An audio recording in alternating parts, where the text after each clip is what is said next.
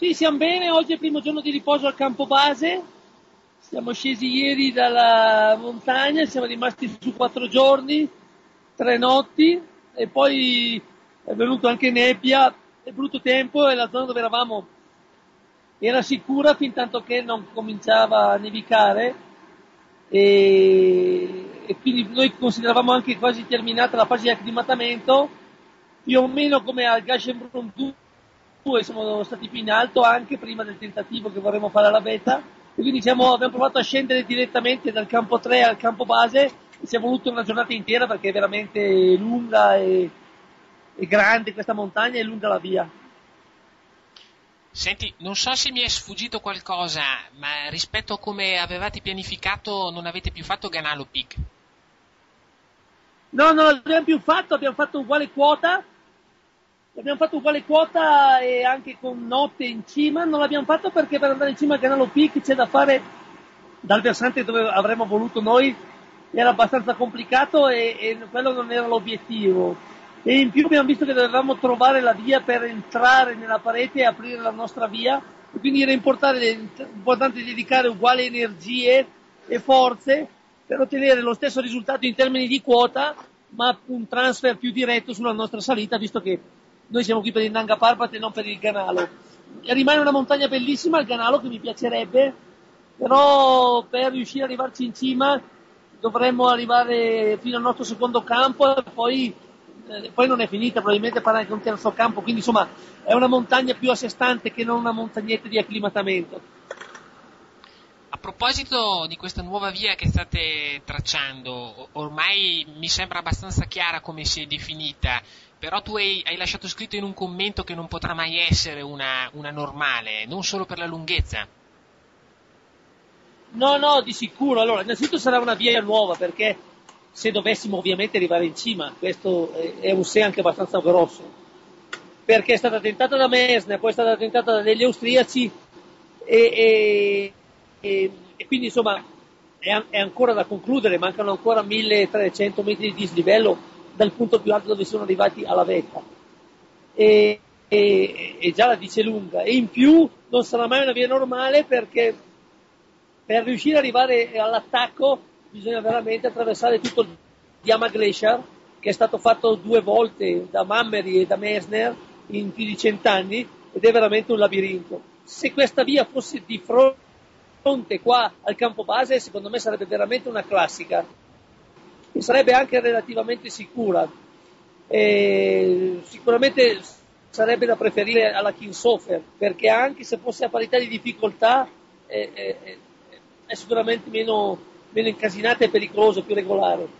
Il fatto invece di trovarsi sul lembo estremo sinistro della parete, veramente per arrivarci è, è, un'avventura e, e, c'è da segnarsi il segno della croce un bel po' di volte perché nonostante abbiamo trovato un, un tracciato sempre sicuro, ma bisogna sempre, sempre procedere in cordata e che ti passa giù un piede in un crepaccio, ti capita almeno 5-6 volte al giorno, tutte le volte che si va in là.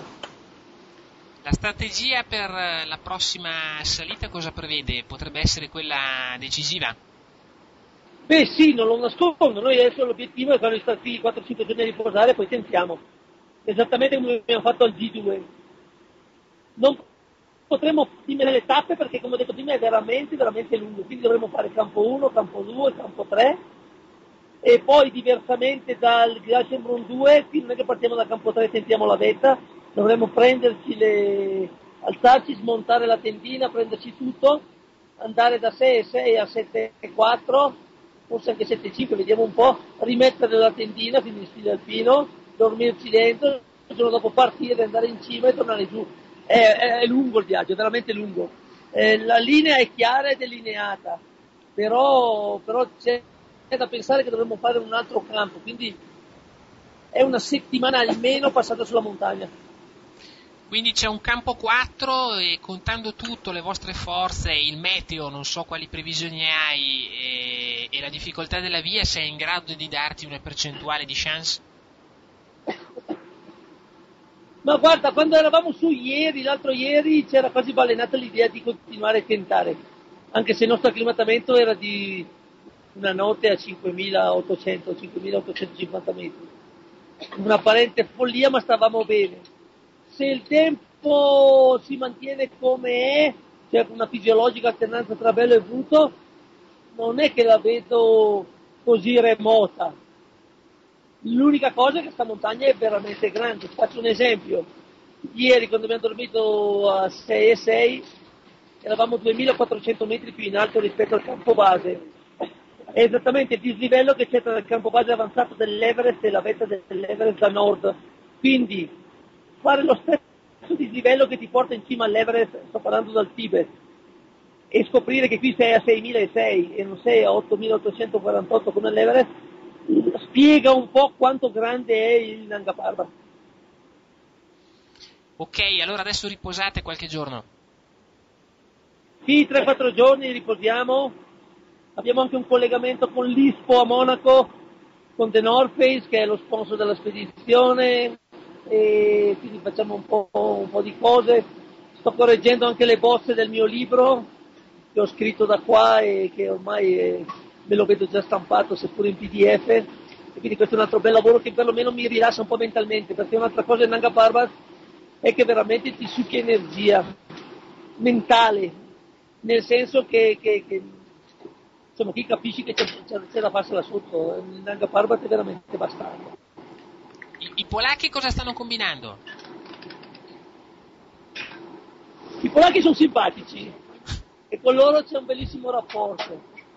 Ho usato un termine folcloristici che, che alcuni hanno preso per, per così, di scherno, ma invece veramente sono incredibili, non hanno niente, anche solo le buste liofilizzate, gli carichiamo le batterie, non avevano una corda, gli abbiamo prestato la corda, gli abbiamo dato un po' di cose, ma non, non sono mai qua a chiedere nulla, siamo più noi a offrirgliela, perché hanno anche loro un senso così di, di, del pudore.